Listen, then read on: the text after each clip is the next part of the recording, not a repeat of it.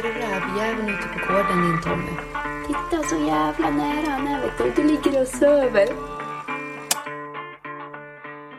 Välkommen till ett nytt avsnitt av Rovdjursjägarna. Ja men hur går det egentligen? Har vi, ska vi lägga ut några mer filmer på Patreon eller hur blir det egentligen Petrus? Ja det är ju upp till, vad heter det, han som klipper och redigerar dem. Så det, det, jag och Erik har ju levererat vårat så nu är det ju ditt kvar nu då. Okej, det är jag som bestämmer det. Alltså. Det är du som är bromsklossen. Ja, ja men varje fredag eh, ska jag säga, det blir ju en fredag till efter den här då. Kommer vi lägga ut. Och sen så tar vi två stycken i månaden eller varannan vecka kör vi en film då. I, ända till augusti. Ja säger du det så. Då, Ja, jag säger det. Det är Ja. du som har koll på grejerna. Nej men det, jag tycker vi kör. Det var ju mycket material och hur mycket material har du egentligen Erik? Ja, det är svårt att säga. Men eh, det finns ju en hel del. Så eh, det är väl bara att, att försöka och, eh, skicka över mer till dig så du kan redigera. Vi har ju teasat lite grann om eh, en kommande lodjursjaktsfilm här och den kommer ju släppas ja, inom kort eller inom de närmsta månaden, månaderna max. Och eh, berätta lite grann vad kommer hända i den? Ja, vi kommer få se, få se några eh, lyckade jakter. Eh, eventuellt någon misslyckad med. Men eh, vi kommer, eh, både jag och eh, eh kompisar kommer ju få, få skjuta lodjur.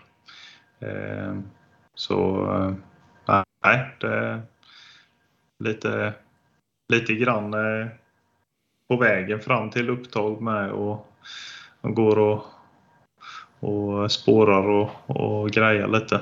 Så ja, lite häftiga sekvenser. Ja, jag tycker det var jävligt härligt när om någon har sett den här videon eller trailern eller teasern eller vad, vad man nu kan kalla det där så när det mörknar där och det är en, ja, en häftig sekvens där när lodjuret kommer och avtryckaren går och eh, det är ju liksom sakta gångstånd och det är väl ändå för en stövare och ett lodjur och sakta gångstånd det är väl nästan det bästa. Ja, alltså det, det, har ju varit... Eh, man har ju sett filmer på eh, när de har gått i gångstånd i ja, framförallt norrifrån. Eh, eh, i ganska mycket snö och sådär och man har tänkt ja, fy fan vad häftigt. Eh, när de kommer och går framför stövan bara så, så får man eh, skjuta en sån för, för eh, sin egen hund och det ja, är jävligt häftigt. Och eh, jag tror, eh, jag, jag hoppas att, eh, att eh, tittarna kommer att uppskatta den filmen och de klippen som lyckas knopa ihop. Jag har ju redigerat ihop lite grann sådär och kollat på eh, sekvenserna och det, det är ju roligt att klippa ihop den filmen, absolut. Eh, så det ser jag fram emot. Och jag börjar fundera, eh, alltså vi har ju jävligt mycket material ändå, jag och Petrus också. Ja jag har gett dig ganska mycket men jag har inte sett så mycket resultat. Nej, Nej, var ju... Nej, men jag börjar tänka, fan alltså, fan, det- man glömmer bort lite sekvenser som vi har varit med om och så bara, fan det har vi också, fan den, alltså det är Jo, det är några filmer faktiskt. jo det kan jag tänka mig. Utan det var det jag tänkte, skulle säga att jag tänk, funderar på att köpa en sån här shootcam. Den nyaste. Generation 4. Ja. Och sätta på någon bössa. Och Och, den, ja, den har ju också en extremt lång ja, batteritid. 15 timmar tror jag. Ja, men det borde ju räcka en jakt ju. Ja, även för en annan. Vem tillverkar dem då? Shootcam. De heter så. Heter de, Ja. de heter så? Ja, de heter? Shootcam. Ja. Vi slänga ut en blänkare till dem då. Ja. Ja. ja. Det, Jo, det är ett amerikanskt företag så de lär ju vara jävligt intresserade av att ge oss en sån. De kostar väl 8 500 eller något sånt där. Ja, men det tycker jag. De kan ge oss tre. ja. Ja, det skulle jag också faktiskt uppskatta. Ja, Men, jag tycker det låter jättebra. ja. ja, men då säger vi så. Ja. De får ge oss det. Ja. Nej, Ja. Nej, men det, det, det tror jag faktiskt är ganska uh, vettigt. Alltså, Vi Ja. sen är de ju, de är ju dyr. Alltså, det säger jag ju inget om. Men det som är med, de, med, med alla de där shootcamen och så har vi tactacamen också, det är, det är att eh, den här zoomen den är ju egentligen digital. Alltså det vill säga att det, det, är, ingen optisk zoom utan du zoomar in på pixlarna på bilden. Den är, den är, de sänder 4K eller vad, vad fan det är och sen så går det att zooma in i den bilden så att det blir en försämring ju mer man zoomar in. Så, men, men sen det som talar för dess fördel det är ju också att den här äh, längre batteritiden och sådär. För vi, Petrus och jag köpte ju den här äh, GoPro 11 Minin. Så vi ska ju montera, montera på bössan då, men ja då är den en intern batteri som räcker typ, ja drygt en timme, jag kommer inte ihåg exakt en och en halv. Och, ja. Om det är kallt. Ja, men det är på de nya GoProna är det faktiskt, de har ett bättre eh, eh, batteri som tål kyla. Det har du Okej. också från eh, 9 till 11, även de stora då. Så har, finns det ju ett batteri som tål kyla mycket bättre och den är visst många procent eh, längre också eh, inspelningstid på dem. Nej, men då också på GoPro har jag 5,2K vilket då blir en större bild så det går egentligen att zooma in mer med en GoPro som sitter på bössan. Men samtidigt så är det ju, ja, jag vet inte vad som är bäst. Ja, men det blir, på mina blir det så jävla svamligt när man har så långt magasinrör. Jo. men, Eller kortpipa. Det är långt magasinrör. Det beror ju på hur man ser det. Då. men i den här eh, i det här avsnittet tänker vi egentligen ta upp eh, hönkåpor och våra funderingar på det och prata med några leverantörer av hundkåpor eller märken eller vad det heter. Och eh, vad är Petrus, vad är din erfarenhet av hundkåpa på pickup? Min erfarenhet är väl att det är supersmidigt och bra och så. Jag, jag vet inte om jag ser, ja det negativa det är väl att man täcker hela flaket. I och med att jag har valt att ha sådana kåpor som är heltäckande för att få in alla hundar. Men i övrigt så ser jag ju bara fördelar med det. Jag ser också bara fördelar av att du har det för jag har ingen. Nej, precis. Nej, men alltså det är jättesmidigt när man ska ut och, och men, eh, åka bort och jaga och så, så, så slippa ha en grisig hund Inne in i bilen om de har råkat hitta någon slaktgrop eller annat sånt. Mysigt att rulla sig i. Alternativt brunngrop eller sånt. Det Nej, jag ser bara fördel. Eller ja, man kan ju ta en sån sak som när de har varit inne och träffat Gollum i något gryt. Alltså skabbräv. Så det är ju rätt trevligt att inte ha, alltså kunna skilja av dem. Så att de sitter isolerad själv. Så det är väl bara fördelar. Och pula in vapen och sånt. Laddutrustningen laddar jag hemma för jag får ju ha mina grejer inomhus. Det använder jag ju ärligt talat inte så mycket utan det är ju bara hunddelen och vapendelen jag använder. Jag har packdelen naturligtvis men just själva ladd Möjligheten av det har jag aldrig ens provat. För det, det som jag säger, det, jag får ju ta in mina saker inomhus. Så det är väl min take på det. Ja, jag kan väl bara hålla med egentligen. Det är eh, fruktansvärt smidigt när man ska åka iväg eh, norröver eller ja, någonstans eh, och jaga i några dagar. Och, och jag gillar ju att och ha dem i bilen eh, åtskilda från andra hundar och det. Och, eh, minimera smittorisk och grejer. Vissa tar ju in dem i, i, i stugor, i jaktstugor allihopa. Och det är hundar kors och tvärs. Jag gillar inte det där riktigt. Så, eh, så jag tycker det är jättebra på det viset.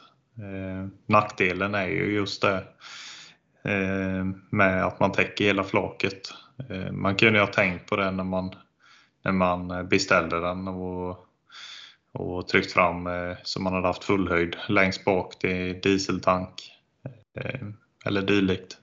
Men då hade jag inte heller haft samma plats till hundarna.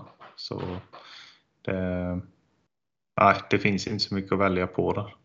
Eh, lite, man får ta det onda med det goda. Men i övrigt är det jättesmidigt. Men en sån här sak som jag kom att tänka på nu när du sa sådär. Hur, hur krångligt är en sån här som du, ja men du säger att du, eh, det måste ju gå att bygga en, alltså om man säger tvåvånings. Eh, om du fattar hur jag, hur jag tänker. Att du har en som du ställer ner på hela flaket. Alltså som du typ har en lyftkrok. Så du lyfter av skiten liksom eh, Eh, under icke-jaktsäsong. Om du fattar vad jag menar. Som är mycket smidigare så man inte behöver hålla på och skruva på samma jävla vis. Jo, det är en bra tanke. Men, och det finns ju sådana som du sätter på flaket då. Men eh, då är nackdelen att då, då kan jag inte ha några ja, verktyg eller någonting med mig utan att det ligger bredvid då. Eh, det är ju fördelen eh, att man kan ha lite grejer under. Jag har ju släden under med så då kan man ju få med sig en hel del. Eh, och packning och det när man åker med då. Jo men det var ju det jag menade med att man skulle ha gjort en tvåvånings. Alltså att du har en underdel som fortfarande är som en flak fast ja. den står på flaket. Mm, mm, mm. Ja, då är jag med. Fast den är mycket smidigare att lyfta av. Ja, jo det borde det, det har nog aldrig sett i och för sig men, men eh, absolut. Eh, det hade ju varit jävligt smart. Jo, så det, det skulle jag också känna och nu är det inte det att jag använder flaket supermycket så men det känns ju jävligt onödigt att sitta och åka runt med det där när man inte använder det. Alltså på, det gör man nu på sommaren. Ja. Om, det, om det vore svin smidigt att bara lyfta av den. Bara en kontakt och rycka ur och ett spännband och, ja. och lossa? Ja, typ Eller så. två? Ja. Eh, men absolut, det är ingen dum idé. Och då kunde den undre delen kunde ju varit ända ut till lämkanterna bara att, eh, att den inte vilar på lemmarna. Och då avlastar man ju lemmarna med på till exempel Navaran. Ja, exakt. Så det är ju flera vinningar i det. Ja, nu skulle man ha haft patentverket här på en gång. Ja. Nej men alltså det, det har jag tänkt på ganska många gånger. För det är just det att, ja men man åker runt med den där för att det är så jävla på den svenska kukigt att skruva av den. Eh, på över liksom så få månader. Men skulle det bara vara liksom att öppna lämmen bak och, och skjuta bak den och lyfta av den, då, då skulle man ju göra det. Ja, det hade ju varit betydligt smidigare då. Att man bara har några låsningar i lastöglor eller någonting. Ja. Och så vad är Tommys take nu då på hundkåpor? Ja, min take är väl att eh, ja, men, eh, på ett sätt vill jag ju ha hundkåpa och sådär med pickup men det, det, är också en kostnadsfråga och man får ta det i relevans till, ja jag vet inte, allting såklart. Eh, nu köpte jag ju en, en eh, ja vad heter det, Caddy här och ja den är ju inte direkt bränslesnål heller liksom nu det finns väl vissa säkert sweet spots på, jag tänker pickuper som inte drar så mycket och inte är så dyra att äga som är skatt och eh, försäkring och sådär. Men ja, vi får se vad som händer. Jag ska ha den här cadden i alla fall ett år men eh, det är ju väldigt smidigt att ha en hönkåpa och det är smidigast när man åker iväg. Men samtidigt så oftast så, så som det har varit nu så äh, åker vi alltid iväg tillsammans. Och då har man ju eh, tillgång till en hytta till sina hundar och det, det har varit väldigt bra för mig för att de, de har ju fått bott där på kvällarna. Ja. Och ja, när de inte jagar. Jo, alltså sen är det ju, åker man två bilar så går det fortfarande hundarna i. Nej men vi, vi kan höra nu här vad Stella Kåpan har att säga om deras kåpa och eh, ja, lite grejer.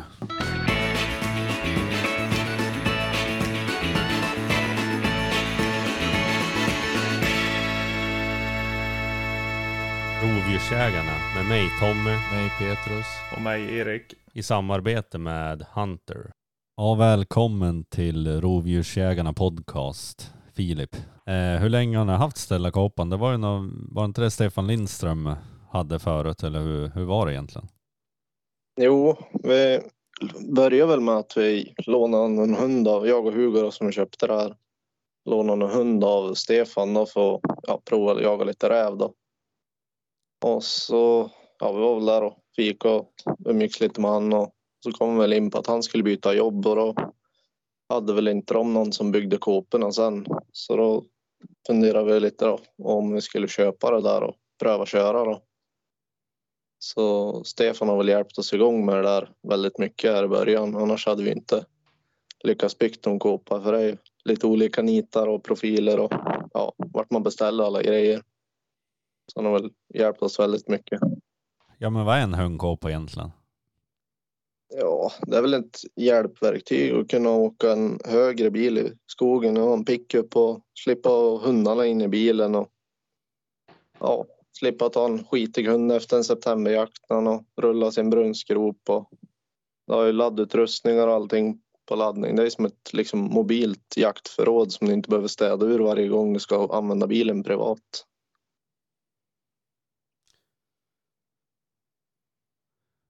Vad är det för något material eran kåpa är gjord av?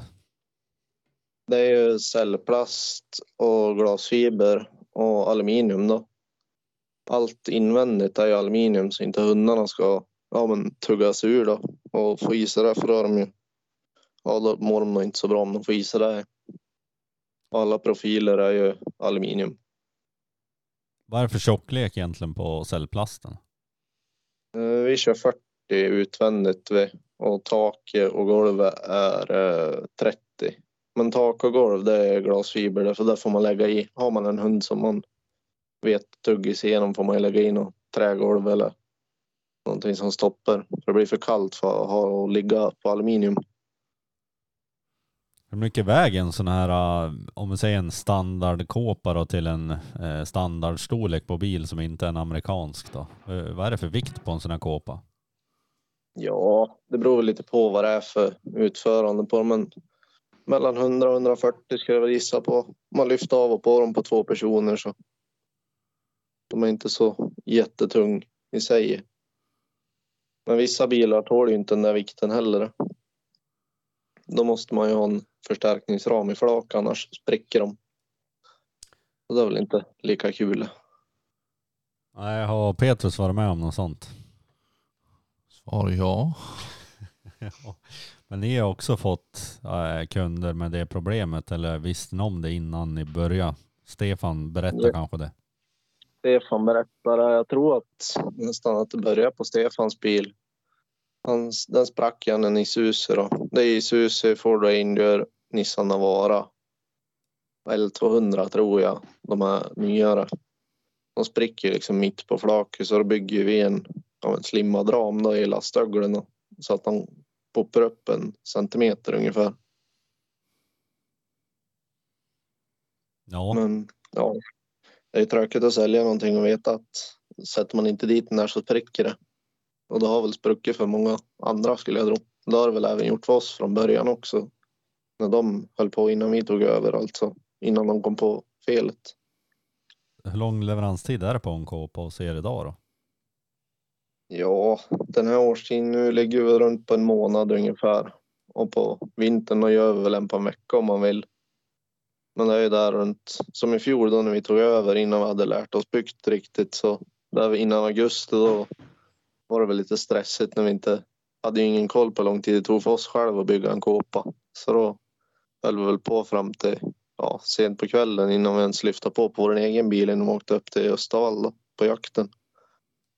Så på sommaren kan det ju vara allt från tre till fyra månader alla kommer ju på att de ska ha kåpor en månad innan augusti. Mycket har ni slipat på tiden och tillverka en standardkåpa här då? Och hur lång tid tog det från början och hur lång tid tar det nu?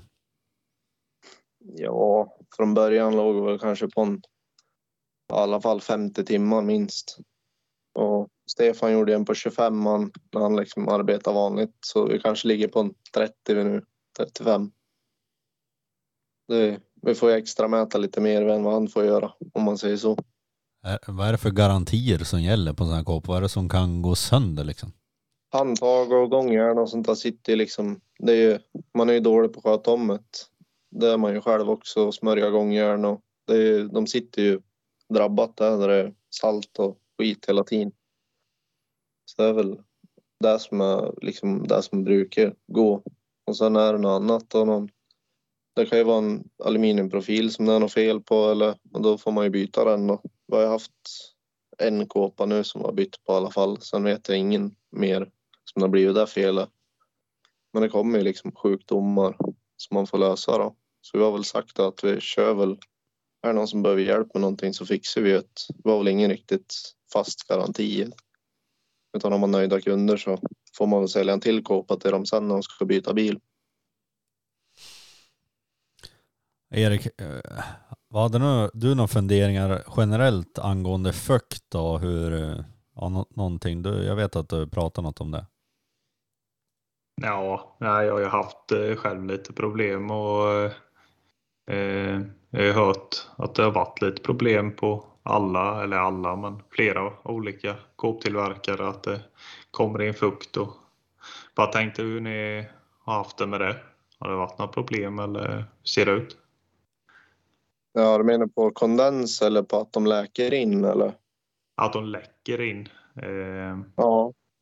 Vad, Vi har väl, det är liksom, missar man en liten fog på taket, alltså det är inte säkert att det syns så då rinner det ju in. mm, Och vi har väl gjort, sen vi tog över, där kan jag bara berätta vad vi har gjort. Då är det, det är två kåpor som har läkt för oss och de har vi ju lagat omgående då. Det var en omfogning på taket som, ja en, fog som var inte riktigt tätt mot aluminiumlisten. Annars har vi väl inte haft något läckage i övrigt. Ja, just det. Ja, men det, det kan ju vara så eh, på min med att det, det är fog, någon fogbit på taket som har släppt eller någon gren har tagit i eller sådär så att det har blivit. Ja. Eh, det kan ju vara så på Alltså. övriga man har hört om också. Ja, nej, men det, är, ju- det märks ju att man, man stöter ju på problem eftersom och när man har stött på problemen så får man ju man blir mer och mer noga. Det är väl som allt annat. Hur är det med det här med, med flaken tänkte jag på. Eh, att de spricker. Är det att det blir ojämn belastning på, på flakkanterna eller vad, vad beror det på? Nej, om man tänker en Hilux då. Om man känner på den och Amarok på insidan, flakklämmen liksom på kanten. Eller inte lämmen på sidorna. Då har Mm. det förstärkningar i plåten. Det har det inte på Isuzu och Navara. De, här. de är helt slät de. Och åker man mycket guppiga vägar då som man åker under jakten och det blir liksom det blir en utmattning i plåten och till slut spricker han då. Där han är som svagast och det är på mitten då, där det är som längst till förstärkningarna liksom. Ja, just det. Ja, det stämmer. Är det lite nedbockat på Hiluxen tror jag? Ja, och så är det någon förstärkningsplåt inne där. Ja, Men har man, om man funderar på att beställa en bil då, då skulle jag säga att det finns en plast som, man, som går över lämmen liksom. Som inte slutar i flaket så att det har en plastkant som går över det där bockade kanten. Då Ja, håller de bättre. För Den lilla förstärkningen, det räcker då. Om man funderar på att köpa en bil så är det väl. Jag hade ju tagit med det i alla fall. Då slipper man ju ramar och allt sånt där. Ja, precis. Det är ju ett bra tips. Köper man en Dodge som, som Peters har gjort också. De håller väl? Ja, det tror jag. Det är jobbig, jobbigare när du ska vända på skogen då bara. Ja, men SCA har ju ganska bra vägstandard så det är som... värre ner hos Erik där lastbilarna inte ens har en väg att köra på. Ja. För övrigt så har jag sett en Amarok som har spruckit sådär också. En arbetskompis. Ja, ja, knäckt. det har jag aldrig hört. Nej. Nej så är det. Men eh, vad, är, vad kostar en eh, standardkåpa hos er idag? Eh, 43 plus moms ligger de på nu. Och då ingår ju, ja det är fläkt, eh, du har cigarettuttag två stycken, USB-uttag, en 150 watts inverter och så är det fjärrstyrt då, allting på fjärrdosa. Det Ja, är väl vad de ligger på med silvriga profiler och ja, ofolierad. Det är liksom en, en standardkåpa. Sen, sen om du vill ha en Rasmus edition eller om du vill ha 3 plus 1 eller 1 plus 2. Det är liksom, då har vi inte gjort någon skillnad på pris utan vi bygger dem ju ändå från grunden efter beställning. Så det, det är bättre att kunden får som de vill ha än att det ska kosta mycket mer för att ta just det de vill ha. Och då är det vapenfack också. Ja, typ som 3 plus 1 har vi vapenfacket längs med i laddskåp då. Det är väl den, den vanligaste kan man säga. Det och de här som kör, kör skogsmaskin beställer ju oftast så de får in ja, full takhöjd inne på flaket. Det är väl de vanligaste vi har gjort hittills. Är det bara hundkåpor eh, om man säger ja, i flak finns ju med, det kanske ni gör med, men eh, jag tänker eh, eh, vi har ju tittat lite på skåpbil och då, då har jag ju funderat på att, att sätta i eh, isolerade burar i skåpet. Är det något ni har tagit fram med eller är det, eh, eller är det Ja, något alltså- ni kan lösa? Jo, vi kan väl lösa det mesta. Vi har ju byggt nå ja, men vi har gjort vanliga arbetskåpor också. Nu har vi gjort några stycken. Och det är väl, man lär väl komma in lite på sånt också så man kan variera lite. Lika har vi gjort någon sån här stor transporter med bakavlyft har vi gjort någon skåpbil av. Och det, det går att göra det mesta. Skoterkåpor har vi gjort några också. Det la ut någon nu för någon vecka sedan när det verkar vara lite sug efter det också. men eh, vad är den dyraste kåpan som är mest extrautrustning som ni har gjort under eran ägandetid då? Det är väl den där stora kåpan till transporten där. Men Jonas Edmans är väl rätt påkostad. Den, som han, den är lackerad i bilens färg och då bär det iväg lite. Svarta profiler och rätt mycket lampor så då bär det väl iväg ganska rejält. Den är ganska låg också eller? Ja, den är 10 centimeter lägre än de ja, standard vi har då. Vi har ju de 66 centimeter utvändigt då. Som standard som är 600 invändigt. Men den där är ju 56 utvändigt och 50 invändigt. Och då får du väl ner. Ja, spar väl lite bränsleförbrukning och slippa ha kåpan sticka upp över, för, över hytten. Jag har hört någonstans att det är ti- på 10 centimeter så gör det en deciliter så tjänar ju lite i alla fall. ungefär. Ja, jo. Om min som jag hade stack upp 10 ungefär. 10-12 på den varan. Den drog ju mellan en två deciliter mer i milen. Det har väl lite med. Det är lite vikt och lite motstånd så. Det är väl inte så mycket i det stora hela mot vad de drar egentligen. Hur mycket drog din Pet- Petrus Navarran här med kåpa? Ja men det var väl däck och vad heter det, snorkel och allt möjligt som gjorde att den drog extra. Men den drog ju 1,2 ungefär. Körde man långt så en och en, en liter per mil typ. Men det är ju, jag tror att det stora problemet är ju att det är så jävla små klena motorer i dem också. De har 2,3 och 1,9 och sånt där. För, för 3.0 Hiluxen som jag hade den drog ju, spelade ju ingen roll. Det var ju, vart ju ingen skillnad. Nej, det är sådana gräsklippsmotorer som, Ja, exakt. ja. Det är sån här handjagad gräsklippare typ som man får nästan gå och skjuta bilen. ja. Ja, men det tror jag alltså gör ganska stor skillnad också. Man har testat, vad- ja, men när vi åker och levererar bilarna ibland också till kunderna. Det är en jävla skillnad på, men vi säger en Amarok V6 eller en Isuzu på 150 hästar. Det är liksom en Isuzu, då får man ju lägga sig där i kön och vänta på när milen får köra om ungefär. Då är väl lite Navaran också. Jo men det är, alltså Navaran den hade jag ju alltså en vanlig standard som lånebil innan och den drog ju 06 alltså med en vanlig kåpa, alltså på långkörning. 060, 06, 065 en vanlig kåpa och vanliga däck. Sen när du fick, alltså jag fick den andra med hundkåpan och grövre mönstrade däck och, och snorkel då, då låg den ju på det dubbla. Och hängde man då på en släpvagn då var den ju uppe i två liter milen. Ja, då, då blir det en Dodge istället för. Ja, den är ju billigare rent bränsle mässigt så. Och skatt. Ja, du har ingen snorkel på den. Nej. Så du får ju köra ovanför vattenytan nu. Ja, jag får hålla mig på land nu. Exakt. Nej men eh, vi får tacka för att du ville vara med oss Filip här från Ställa Kåpan och så hörs vi på kanske någon gång framöver. Ja, jag vet. Tack så mycket. Tack Ha det och bra. hej. Tack. Samma. Tack så mycket. Vi kan ju höra vad Vete Metall har att säga om deras kåpa och deras eh, ja, spes.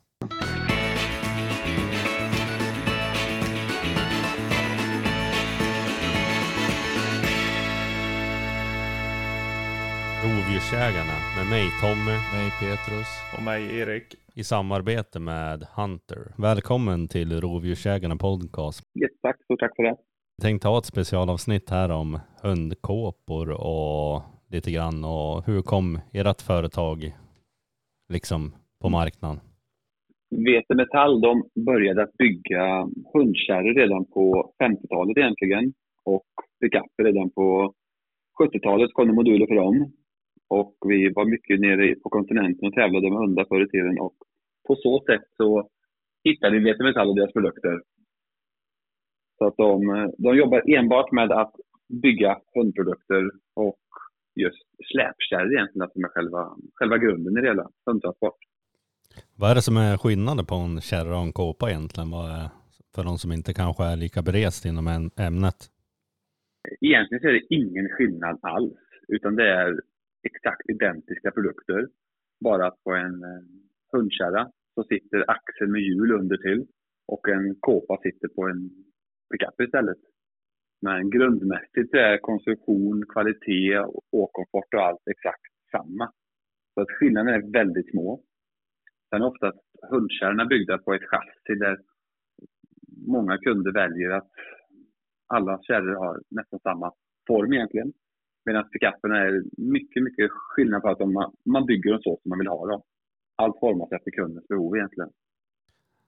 Vad är det för materialval i själva kåpan? Liksom hur mycket isolering och vad är yt, ytan gjord av? Ja, det viktigaste brukar jag säga det är att titta vad man egentligen bygger den utav. Och vi har en patenterad termoisolering som är gjord just för hundar och för hundtransport. Så att det är en- ett sandwichmaterial med kanaler där kondens kan, kan vandra. I och med att hundarna alltid är varma, det är kallt ute. Det bildas kondens och luften kan flyta mellan, mellan väggarna egentligen. Sen bygger våra produkter på en aluminiumprofil som går runt med ståljärn i hörnen. Vilket gör att väggarna blir, man kan säga att väggarna är 6 cm längre och bredare än vad man ser. Och resten går in i ramen.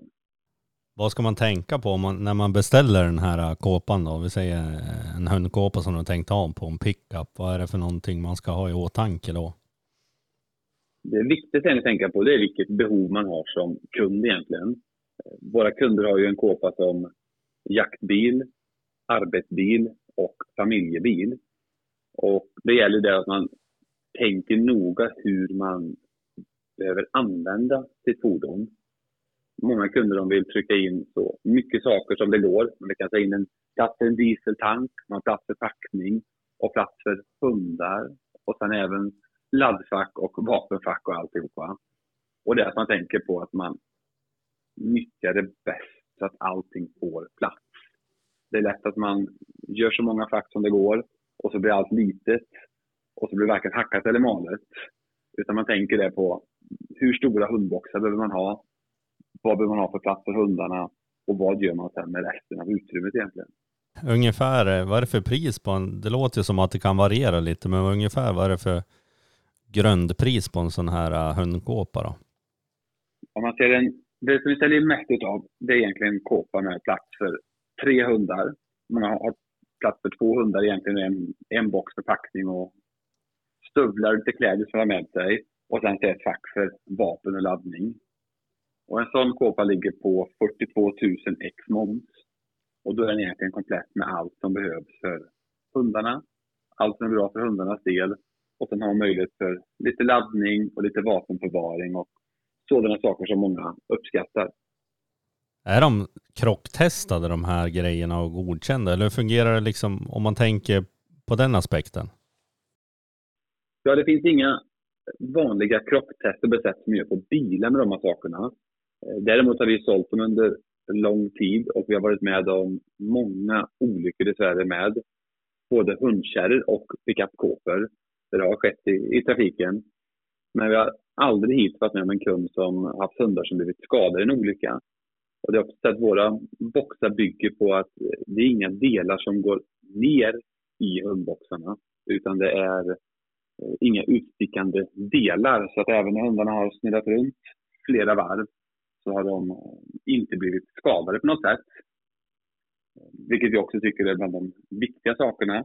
Vi försöker även att lägga ut på våra sociala medier då och då lite bilder på just kärror och kåpor som är med i olyckor för att se hur extremt tåliga de är. Och det har varit i, i många lägen så har det varit bilder där kåpan egentligen står på bilen eller tvärtom. Bilen står på kåpan. Och skulle kanske inte kåpan varit på så skulle bilen varit ännu mer tilltryckt. Har ni någon slags rekommenderad montering här? För jag vet att Petrus har haft lite problem med det med en Nissan han hade. Du kan ju säga, berätta lite Petrus. Ja, jag vet inte vad man ska säga mer än att eh, den flaket sprack på den i alla fyra hörn. Det ville ju bilförsäljaren skylla på att det var mitt fel och var jag som skulle stå för allting. Men det slutade ju med, i och med att det var de som hade monterat den så fick ju de stå för hela kalaset. Så vad gäller för sådana alltså garantier, rekommenderar ni att det monteras ifrån bilförsäljare eller att man gör det själv eller för då täcker ju ingen garanti om jag har förstått det, om det skulle hända samma sak. Nej, det är jag har pratat med många olika biltillverkare om just detta med montering egentligen och hur man ska göra det bäst. Eh, vi har varit med egentligen och sprickor i flak som har hänt på alla bilmärken tror jag.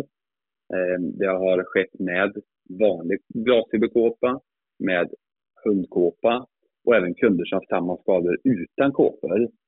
Och jag var i kontakt för många år sedan med ett, ett märke där jag pratade med han som var vad heter det, eh, chef för alla garantiåtaganden. Och då sa jag just det att om de anser att en, en hundkåpa väger ungefär 180 kilo och är den korrekt monterad, då ska den ligga på en yta som är nästan en och en halv meter per sida. Så det blir tre meter på 180 kilo vilket inte är några jättebelastningar egentligen. Och då sa just den här bilkillen pratade med att vi kan rekommendera alla våra kunder att de sätter en stötta under till. Att man sätter fyra stötteben som modulen står på om de anser att den inte håller för det hela. Men då menar de på att nej, det behöver absolut inte göra att de vittnena är inga, inga problem. Sen så, eh, vi kanske hör om sprickor i bilar kanske två bilar per år. Vi säljer kanske 500 per år och det händer för två per år ungefär. Så det är ganska så sällsynt skulle jag säga ändå. Och vi säljer ju extremt många kåpor till bilfirmor som monterar det själva och som eh, inte heller någon anmärkning om det egentligen. Men sen varför det uppstår, det är, det är en bra fråga. Eh, jag har haft kunder som har bytt däck på en Nissan på en bilverkstad där de lyfte upp bilen och den, den sprack rakt av. Det var så mycket rost under till så att den gick, gick itu egentligen. Men sen kan man säga att det, det viktigaste med hela grundmonteringen egentligen, det är att kåpan ska ligga på hela bilens lämsidor. Sen sitter det bultar som går genom ett vinkeljärn. Men på bultarna ska det aldrig vara någon kraft. Jag vet att vissa bilfirmor som monterar, de kan lägga en tunnare skumgummilist för tätning, det ska se snyggare ut. En tunn list, den trycks ner. Då kan det sluta med att kåpan istället står på bultarna egentligen. Och det är absolut inte tänkt, utan bultarna ska aldrig ha någon tyngd. Utan hela tyngden ska ligga fritt fördelat på bilen egentligen. Hur stor marknad finns det idag och hur lång leveranstid har ni på en, ja, en hundkåpa då? Hur stor marknad som finns, det, det är svårt att säga. Eh, vi har väl haft en, det har varit en väldigt stegande marknad under de senaste 10-15 åren egentligen.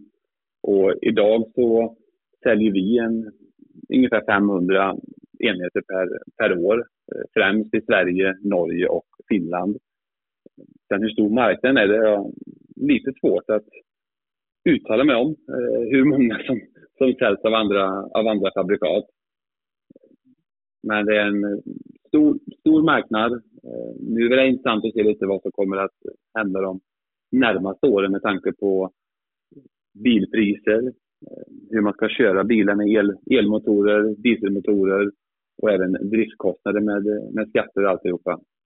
Sen glömde jag nästa fråga, vad det var jag frågade mig för någonting. För leveranstid på en eh, kåpa idag?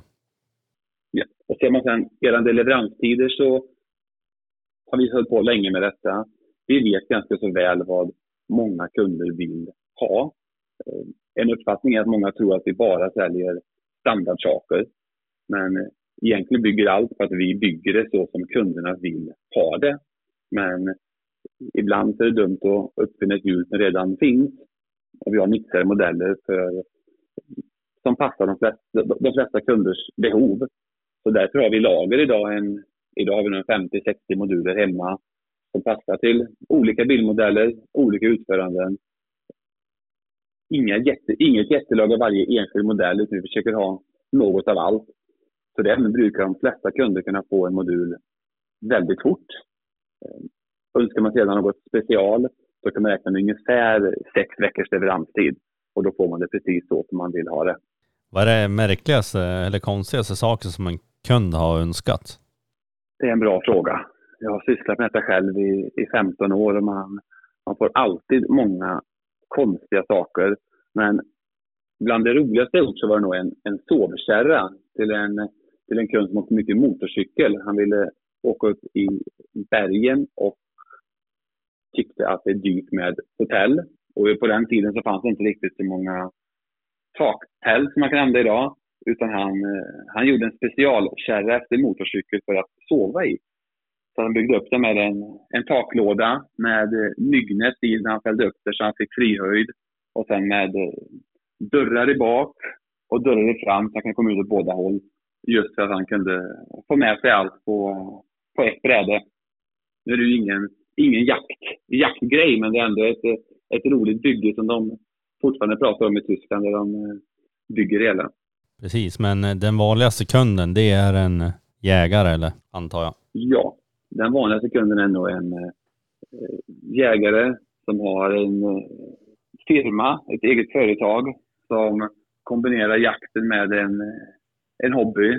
Och de flesta kunder har nog två hundar eller en hund och sen vill även ha plats för att få med sig någon extra eh, kompishund och liknande. Sen är många kunder som har 6, 8, 10 jakthundar också, men de flesta av våra kunder de, de har nog två hundar och kombinerar jakt och arbete på ett roligt sätt. Vad är den dyraste hundkåpan jag sålt med extrautrustning? Har du någon fundering på det? Alltså tar man en hundkåpa så är ju den lite begränsad till sin storlek, vilket också begränsar priset. Ehm, den dyraste hundkåpan jag har sålt är nog på, jag tror att den låg på 128 000 ex moms. Sen om man jämför med en hundkärra så kan man ju komma upp i hur stort man vill egentligen. Det största vi har byggt någonsin det har varit 40 boxar på ett chassi. Så att det är ju gigantiska byggen. Men det går inte att jämföra riktigt med en kåpa som har en begränsad yta. Vad var det för speciellt med den hundkåpan då till exempel?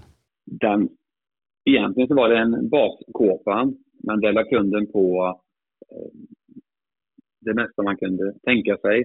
Han ville ha värme i boxarna. Han ville ha kameraövervakning i alla boxar. Han ville ha solceller på, på taket. Det var mycket lampor på taket. Och extra lull-lull.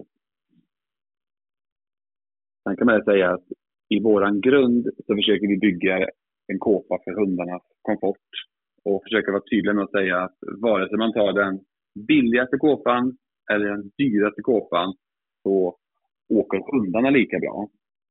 Och de flesta av våra kunder de, de lägger till svarta listor, tycker de är, är snyggt. Jag brukar säga att hundarna de, de struntar i om listorna är svarta eller inte. Många vill ha LED-paket. Det struntar också hundarna i. Så att alla tillägg man gör, det är egentligen sånt som man själv tycker är, är bra och roligt att ha. Men i grundutförande, vad är det som ingår då? I grundutförande så sitter det ett fläktsystem på taket. Det sitter belysning i hundboxarna. Och det bygger hela vårt koncept på självdrag. Så att hundarna utandningsluft, den är alltid varmare än vad det är utomhus. Den stiger i taket. Det blir det viktiga att fläkten sitter högst upp och sitter i centrum. Så att luften alltid går dit och går ut från boxarna. Sen sitter luftintag till varje box. Och när hundarnas luft går ut på taket så kommer det in ny frisk luft på sidan. Så det blir som en skorstensfunktion. Att det hela tiden kommer frisk luft in och den gamla luften går ut. Och därmed får man det att på sommaren så blir det svalare för hunden där nere och på vintern så blir det varmare där nere. Sen är det alla våra grindar, de är låsbara med nyckel. Alla våra ytterdörrar är också låsbara med nyckel. Det sitter dörruppställare till varje dörr så man kan få lite extra luftning på den. Det är gummimattor i boxarna. Vi har plats för två vapen. Sen är det en laddstation med 12 laddning, lite USB-laddning, lite voltmeter så man kan se kapacitet på batteriet. Vi får tacka för att du vill vara med här och eh, upplysa oss om vad vetemetall är och vad de står för lite grann. Ja, jättekul, så tack för det. Ja. Tack så mycket. Tack, hej då. Du, tack så mycket.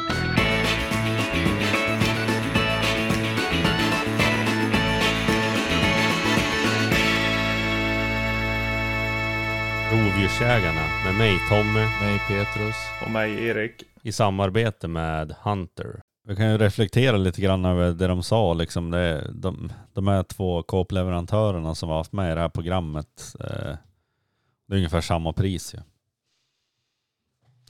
Och det är ju liksom, valet är väl, det, det är bara att kolla på, åk på en mässa och kolla eller ha någon kompis som har, som har en, en vetemetallkåpa eller vallakåpan eller ja, eh, ställa kåpan och, och kolla på dem och kolla vad du gillar med just den kåpan och det är väl i stort sett, känner jag, lite samma sak. Det är ju ganska simpel konstruktion och det är väl få grejer egentligen som skiljer dem åt.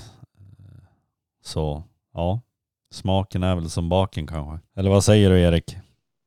Jo, men det är nog precis så. Det, det skiljer nog inte jättemycket. Det kan vara lite skillnad på, på vad de använder för, för handtag och Eh, lite sådana grejer. Men i grund och botten är det nog ganska lika. Jag har svårt att tro att de skiljer sig jättemycket. Det som är det med vetemetall det är ju liksom när man sett Petrus här som har en ganska stor eh, eller bredare bil, det är lite bredare flak än europeisk. Så det är väldigt långt mellan spännena. Och det är väl det jag känner ibland på det, att man måste liksom sträcka på sig och så kanske man bär något, då kan det vara svårt att öppna. Jag vet inte hur, Ja. hur de andra, det jag vet att det finns, är det Stellakåpan har väl en grej, Ett vred. ett vred i mitten, sen vet inte jag. Kanske går sönder lättare, jag har ingen aning om varför det är lite så. Men det är väl någonting man har tänkt på ändå. All, och det gäller ju bara bakdelen då, beroende på vad man har för sort då kanske. Ja. Men det, det, tänk, det har jag ju, eh, ja, det kan jag ju hålla med om med, för det, det är ju ibland när man håller i någonting. Eh, inte att det är för brett emellan men att, att man håller i en hund, en terrier eller har en hund i koppel som drar och så ska man upp med båda händerna då. Eh, det, det hade ju varit smidigt emellanåt att ha haft ett handtag. Absolut. Ja, det är väl typ den reflektionen jag har. Annars är det ju bara bra så. Och sen så tror jag säkert att ställa kåpan och valla kåpan, det är liksom det är detaljerna man får kolla på vad man vill ha.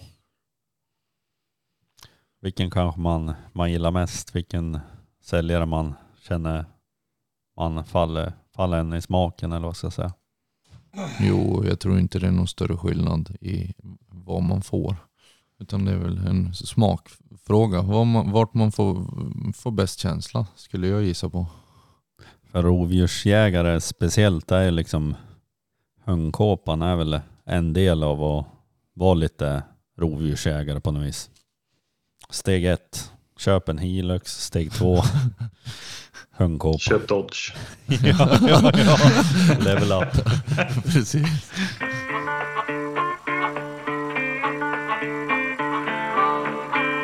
Du ser till folk och pratar med Petrus. Jag ute och jagar kompisar. Du får inte göra det en gång till. Du jag drar i håret när du jagar.